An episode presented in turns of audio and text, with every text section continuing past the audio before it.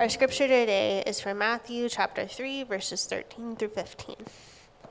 Then Jesus came from Galilee to the Jordan to be baptized by John. But John tried to deter him, saying, I need to be baptized by you, and you come to me? Jesus replied, Let it be so now. It is proper for us to do this to fulfill all righteousness. Then John consented. This is the word of the Lord. Okay, so a few years ago, okay, you can just put that photo up right away because it's cute. A few years ago, some animal behavior researchers published a study on kangaroo island kangaroos. They're a subspecies of western gray kangaroos, not that you cared about that, but they also tested a small number of eastern gray and red kangaroos. They wanted to figure out if non domesticated animals would look to humans for help when they encounter a problem. So here's the, here's the intro to their 2020 study explaining what they did from the journal Biology Letters. Domestication is generally assumed to have resulted in enhanced communication abilities between non primate mammals and humans, although the number of species studied is very limited. Basically, they're saying when you have an animal in captivity that sort of, it, they start to develop this skill of communicating with you, sort of like your pet, right? We, we kind of understand that. But most of, the, most, most of the studies that have been done are on, you know, like pets, dogs, cats, that sort of thing.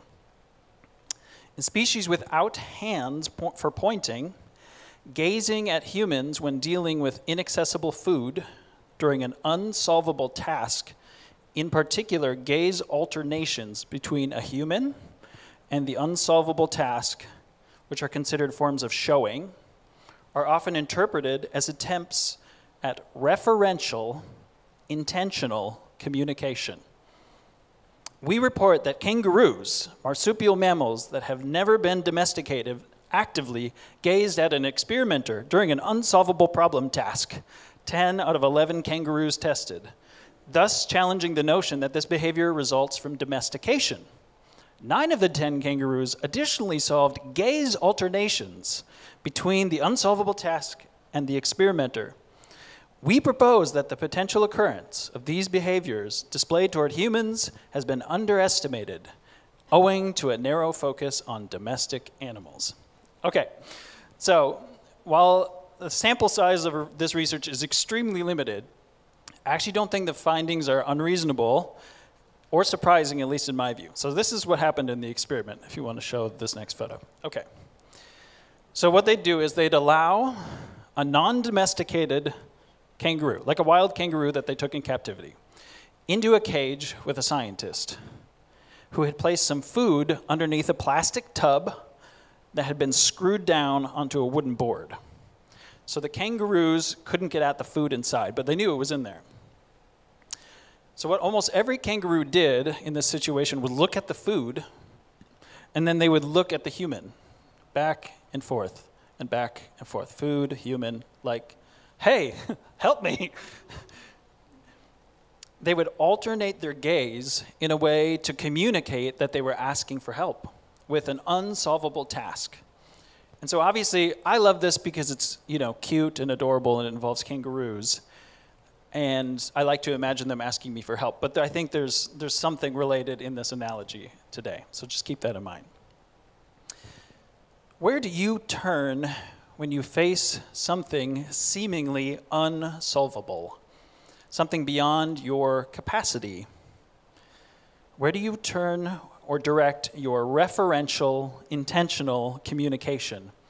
A type of communication that is direct and intentional referring, that's referential, referring to what you want or need. So I like this picture of a kangaroo encountering its own limits. It's not necessarily cognitive limits because they, they seem to get that they need help, right? They're smart enough to understand this. They get it, but this picture of these beautiful animals quickly becoming aware of, of their own limitations, I think and particularly the need of a form, a different form of intelligence, I think offers me a picture of my own helplessness.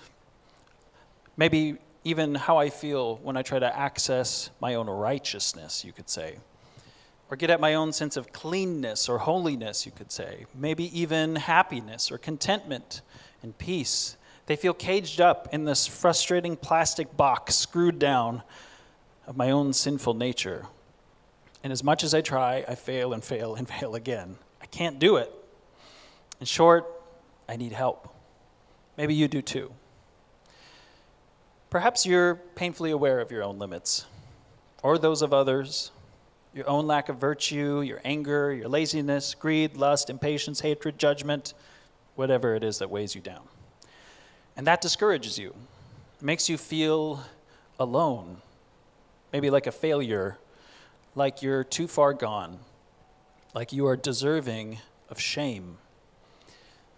Maybe it's time for you and me to actively gaze up again seeing our problems clearly, and recognizing that some of them are simply beyond our, capa- our capacity to fix. We really do need help. So, dur- during this season of Epiphany, we're exploring the various ways God reveals himself. We are meditating on life in the kingdom of light. So, we remember that darkness is simply the absence of light. And to overcome the darkness in our souls, and in our relationships and in our communities, we have nowhere else to turn but to the source of light. Today we're going to look at the account of the baptism of Jesus and some of John the Baptist's early public ministry. Our primary focus for today is a line that I'm going to borrow from Thomas Merton, which is this Humility is the surest sign of strength. Humility is the surest sign of strength. So today we'll see how the Spirit of God brings help, restoration, and revelation where there is humility. How Jesus exemplifies this, how John the Baptist does, how the crowd maybe does or doesn't, how the religious leaders maybe do or don't. So keep your antenna aimed at humility. Do you even use antenna anymore? I don't know. That makes me sound old, I think. Let's look at Matthew 3. It says, In those days, John the Baptist came, preaching in the wilderness of Judea, saying, Repent, for the kingdom of heaven has come near.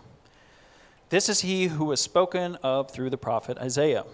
A voice of one calling in the wilderness, Prepare the way for the Lord, make straight paths for him. John's clothes were made of camel's hair, and he had a leather belt around his waist. His food was locusts and wild honey.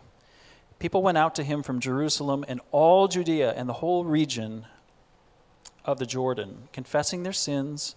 They were baptized by him in the Jordan River. But when he saw many of the Pharisees and Sadducees coming to where he was baptizing, he said to them, You brood of vipers, who warned you to flee from the coming wrath? Produce fruit in keeping with repentance. Do not think you can say to yourselves, We have Abraham as our father. I tell you that out of, out of these stones, God can raise up children for Abraham. The axe is already at the root of the trees, and every tree that does not produce fruit, produce good fruit, will be cut down and thrown into the fire. I baptize you with water for repentance, but after me comes one who is more powerful than I, whose sandals I am not worthy to carry. He will baptize you with the Holy Spirit and fire. His winnowing fork is in his hand, and he will clear his threshing floor, gathering his wheat into the barn and burning up the chaff with unquenchable fire. Then Jesus came from Galilee to the Jordan to be baptized by John. But John tried to deter him, saying, I need to be baptized by you, and do you come to me? Jesus replied, Let it be so now. It is proper for us to do this to fulfill all righteousness. Then John consented. As soon as Jesus was baptized, he went up out of the water. At that moment, heaven was opened, and he saw the Spirit of God descending like a dove and alighting on him. And a voice from heaven said, This is my Son, whom I love, with whom I am well pleased. So, if you remember from our Advent study last month, John the Baptist is the son of a Levitical priest named Zechariah and his wife Elizabeth. The angel Gabriel had appeared to Zechariah, telling him that their prayers for a child had been answered. And later, after Elizabeth's relative, Mary, visits her, John, who's still in Elizabeth's womb, leaps at the sound of Mary's voice. And then Elizabeth is filled with the Holy Spirit and prophesies about the baby. And there's like a whole lot going on here.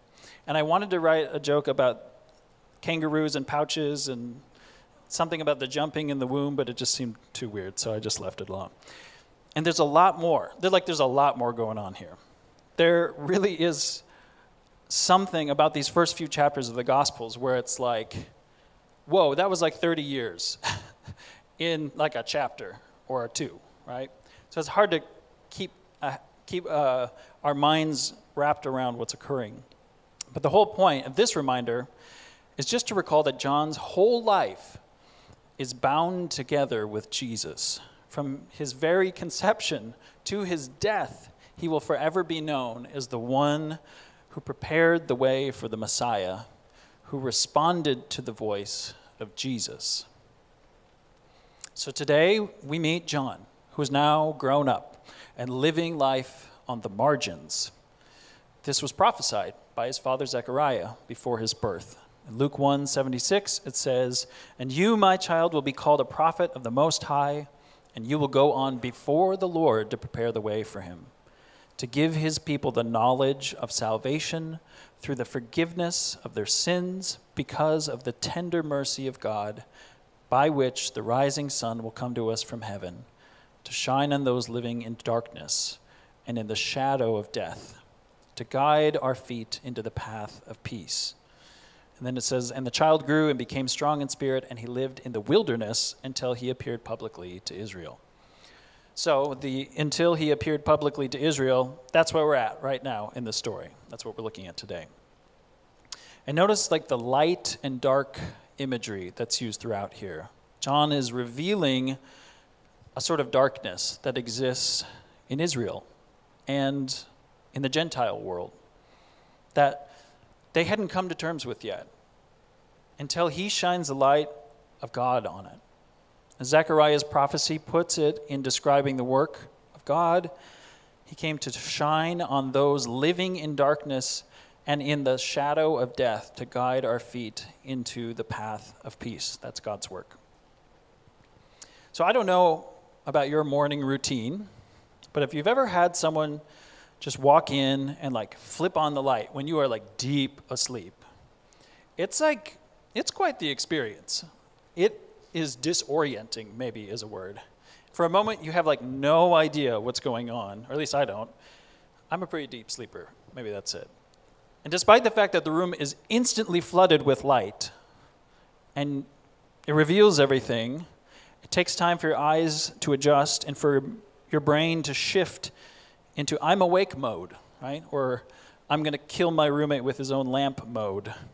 Anyway, the point is that the light of God can be a little bit jarring, maybe like a lot bit jarring.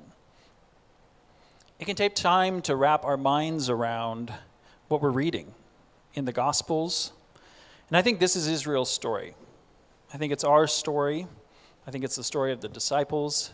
So I would just say allow yourself the freedom to be a little groggy today. Let this be more like a slow sunrise and less like a fire alarm. Okay, so back to John.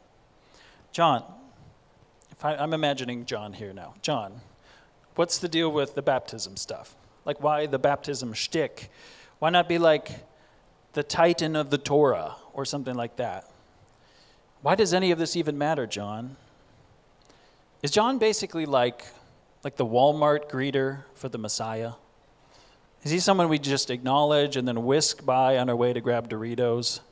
Is he like the movie previews before the blockbuster film, the appetizer before the food, right? You get the idea. I would say no, he's not, but also maybe a little bit, yes. And what's remarkable is that John actually positions himself lower than even these things.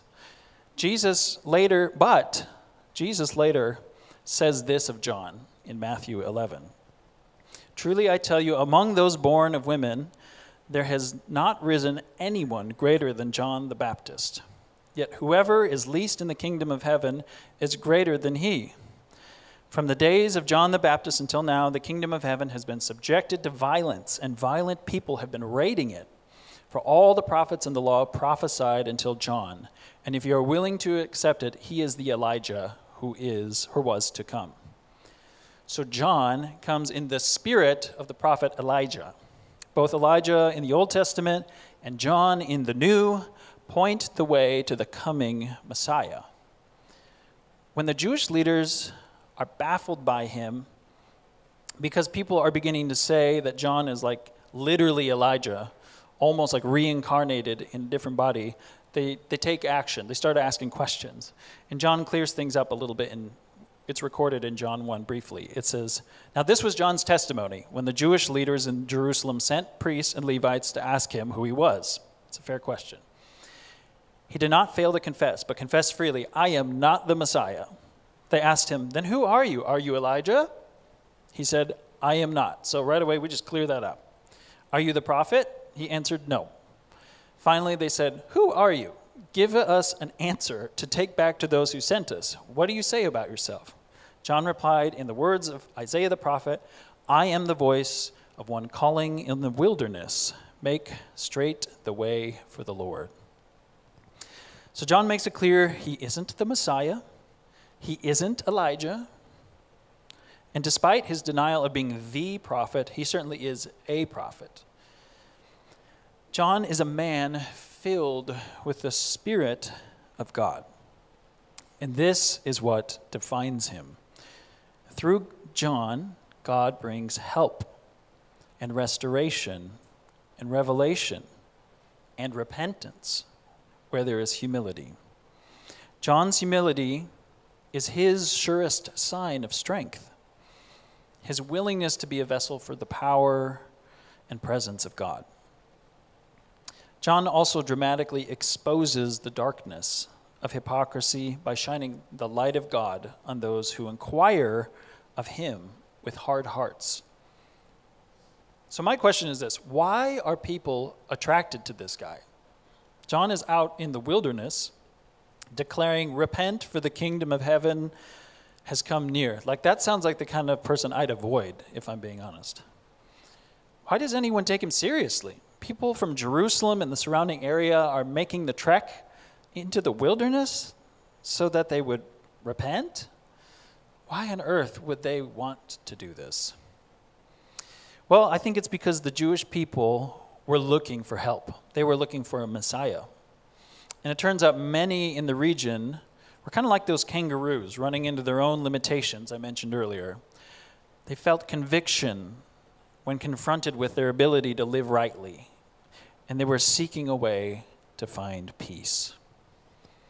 They hoped to resolve the inner turmoil of their own consciences and their sense of separation from God. And so, enters John with a baptism of repentance.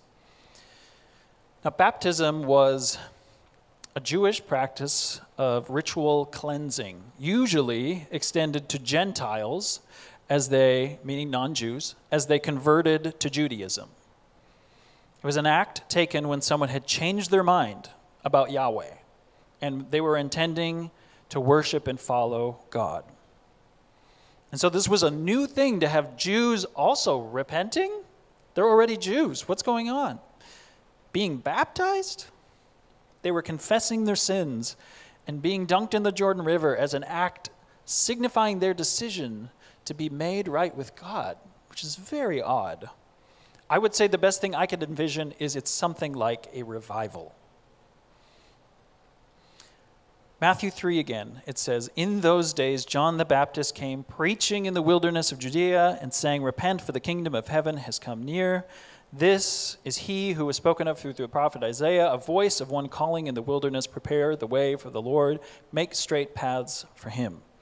John's clothes were made of camel's hair, and he had a leather belt around his waist. His food was locusts and wild honey. People went out to him from Jerusalem and all Judea and the whole region of the Jordan, confessing their sins, and they were baptized by him in the Jordan River. There's something interesting about the wilderness. And I kind of feel like it's like the capital T, capital W, the wilderness. It's away from the hustle and bustle of daily life. It's harder to live. And while survival is more difficult, it can be a place of deep listening, a place of growth. If you find yourself or your soul maybe in a wilderness today or some other day, don't be ashamed. That is a perfectly good place to hear the words of the Spirit, to listen for the voice of God. It is a sometimes beautiful, sometimes terrifying place to have a change of heart, to confess your sins, to lay it down, so to speak. In the wilderness, optics kind of fade away. The rat race of your daily life slides into the background, and your own spirit comes into focus. John was a man of the wilderness. He was also a man whose life was identified with repentance. Even his clothing is a picture of repentance. If you're familiar with the biblical concept of sackcloth and ashes, if you've ever heard those terms, that's kind of John's vibe, okay? Uh, Easton's Bible Dictionary puts it this way it says, Sackcloth is cloth made of goats, black goats' hair, coarse, rough, thick, used for sacks, also worn by mourners as a sign of repentance. So it's kind of what he's wearing. So John's clothes were not for comfort. His whole life, even his clothing, communicated his ministry of repentance. He was a prophet. He was a man of God. He was a herald. He was an oracle. This is part of why people were drawn to him. But at the same time, he was something of an outcast, a person who was not following social norms. Either way, he was unlike what people were seeing in Israel. And I think that authenticity drew people to him. Matthew 3 but when he saw many of the Pharisees and Sadducees coming to where he was baptizing, he said to them, You brood of vipers, who warned you to flee from the coming wrath? Produce fruit in keeping with repentance. And do not think you can say to yourselves, We have Abraham as our father. I tell you that from out of these stones God can raise up children for Abraham. The axe is already at the root of the trees, and every tree that does not produce good fruit will be cut down and thrown into the fire. I baptize you with water for repentance, but after me comes one who is more powerful than I, whose sandals I am not worthy to carry. He will baptize you with the Holy Spirit and fire. His winnowing fork is in his hand, and he will clear his threshing floor, gathering his wheat into the barn and burning up the chaff with unquenchable fire. So, when corrupt leaders have their moral authority undercut by genuine righteousness, they are confronted with their own hypocrisy and forced to decide between at least two paths. Humility, which could involve public humiliation by admitting their faults or jeopardizing their own reputations, or pride, prioritizing their own preservation by marginalizing and condemning the ones who expose deeds in order to secure their reputations and positions. I might just say a little bit of that again.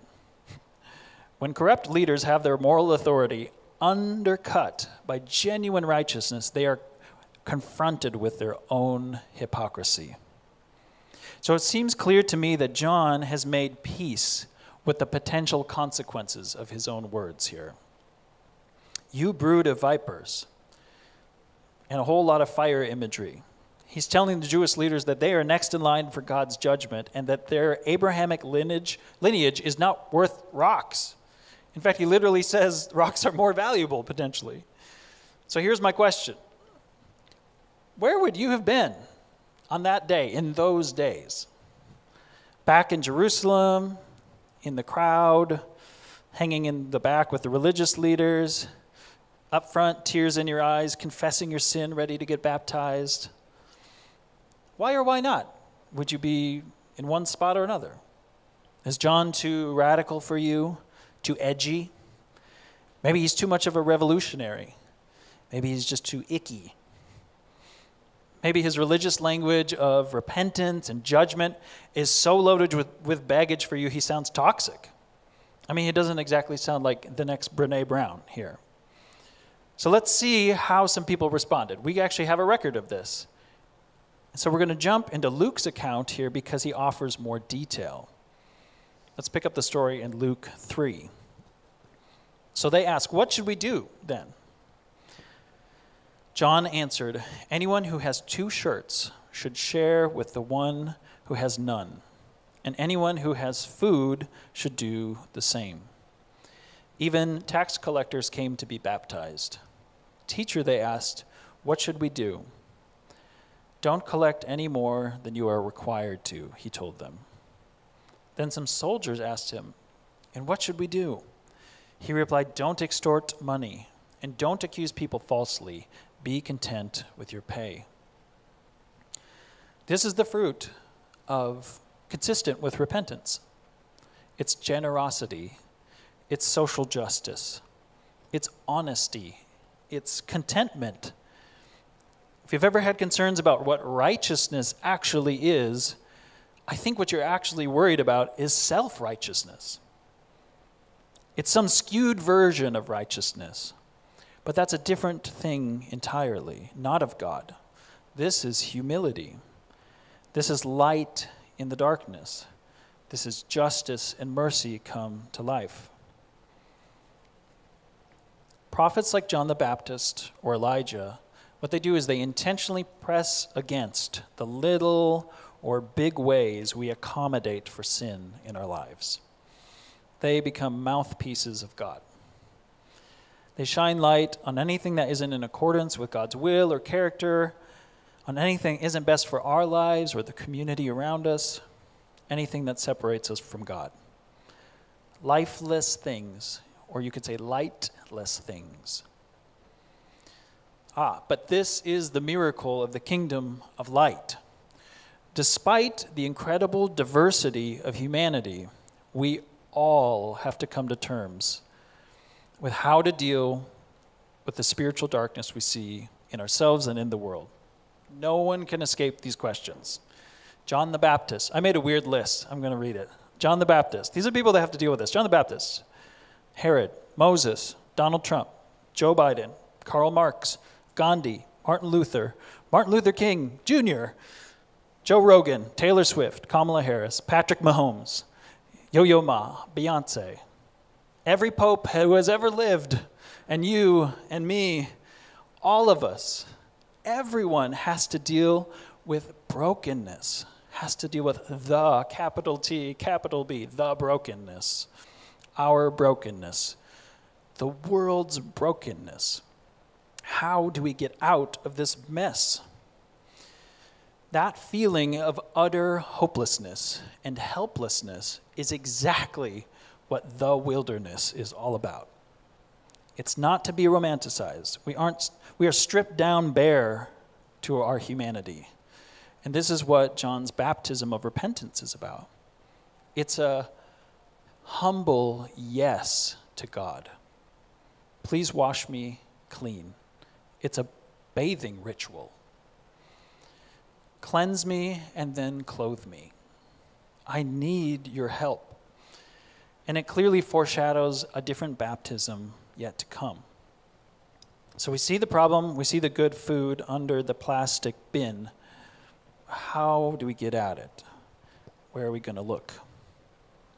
So we're going to jump back to Matthew 3. It says time it's time for it's I'm going to coin something. It's Jesus time. That's Matthew 3. Then Jesus came from Galilee to Jordan to, the Jordan to be baptized by John. But John tried to deter him, saying, "I need to be baptized by you, and do you come to me?" Jesus replied, "Let it be so now. It is proper for us to do this to fulfill all righteousness." Then John consented. As soon as Jesus was baptized, he went up out of the water, and at that moment heaven was opened, and he saw the Spirit of God descending like a dove and alighting on him. And a voice from heaven said, This is my Son, whom I love, with him I am well pleased. Can you marvel at the humility of Jesus? I think John does. Jesus takes a road trip to seek out John. This is intentional. John tries to stop him from being baptized, but Jesus will not be deterred. And I don't know about you, but you'd think after all of this buildup from John about judgment and fire that Jesus would sort of show up and it'd be like rock and roll. But it's not. It's really not very fantastic, at least in the way that I expect. I kind of expect a little more pizzazz. But Epiphany reminds us that God reveals himself in ways consistent with his nature and character. Jesus doesn't show up to baptize John and then the crowd and take over like, I got a little secret for everyone. That guy over there, he's talking about it's me, I'm the guy, and you're all in big trouble. No, Jesus, he affirms his place in the story of salvation. Jesus will one day die for these very people he's looking at. And he participates as one of them in baptism. He's right there alongside the people. Jesus is both humble and strong. Jesus positions himself next to those who need help. He's literally being immersed, soaked in the experience of his brethren, identifying with them in their sin and cleansing. And then Jesus has this incredible moment with the Trinity, and as the Holy Spirit essentially anoints him for his public ministry, and his Father claims him as his own, tells him that he loves him, and tells him that he's proud of him. I mean, this is like the best stuff in life. And we're, we're actually not quite sure, I don't think, how public or private that little supernatural moment is. But whatever the case is, it happened there, and so it's informative for us. It at least shows us that Jesus is never alone, and it reminds us that neither are we. In Christ, we have received the same Spirit as a gift, and He dwells in us. And two, it reminds us that there is always much more going on behind the scenes in sort of the spiritual realm than we're aware of. Things we often treat as out of sight, out of mind, secular, quote unquote, maybe simply aren't. Unlike us, Jesus didn't have an unsolvable problem. In fact, he moved to solve ours for us, to remove the separation between us and God created by sin. This is the good news of the gospel that Jesus took on flesh. He became like one of us. This is the man that John the Baptist he bet his whole life on. The one who is humble enough to be baptized by John, Jesus is making all things new. So, all of these events are part of the plan of salvation that Jesus is embodying and enacting. We find ourselves in that plan today. When we are baptized in the Spirit of God, we are made new. We are made clean forever. Because of Jesus' cleansing death and resurrection, his Spirit can take up residence within us. So, the good news is that the Father sees the humility of Christ when he sees us. And the Spirit of God offers us that kind of strength, a different strength. So, in the coming weeks, what I hope for us is that we would find help in the helper. That God who is Spirit, would be our strength. Find strength, find the strength of God in laying down your strength, so to speak.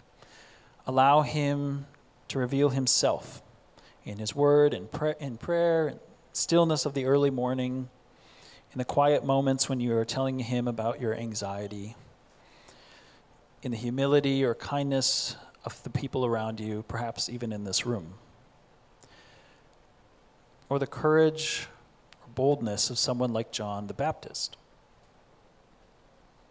So we aren't deceived that confidence in and of itself is what saves us or is the surest sign of strength. Pride, charisma, there's a lot of things you could list that maybe you would say, wow, that person is strong. We know that humility is the surest sign of strength. So when we encounter problems or make mistakes, what we can do is we can use referential, intentional communication. We see the problems, and then we redirect our gaze.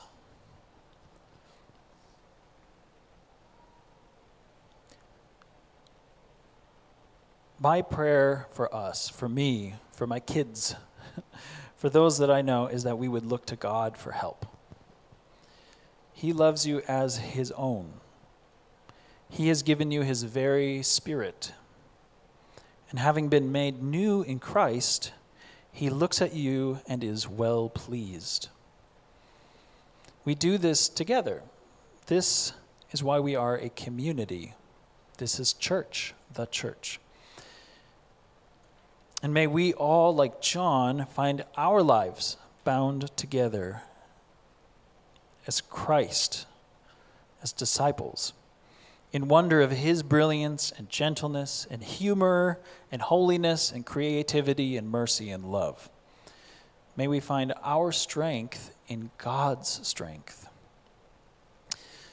I'm going to close with I didn't plan on this, but it was so pertinent, I think, that I think it's helpful. So um, the band, they were leading us in a song earlier, and I felt like verse two and the pre-chorus were really on point. So we're going to close with that. I'm not going to sing it. I will read it. It goes like this. We will go from strength to strength, even in the wilderness.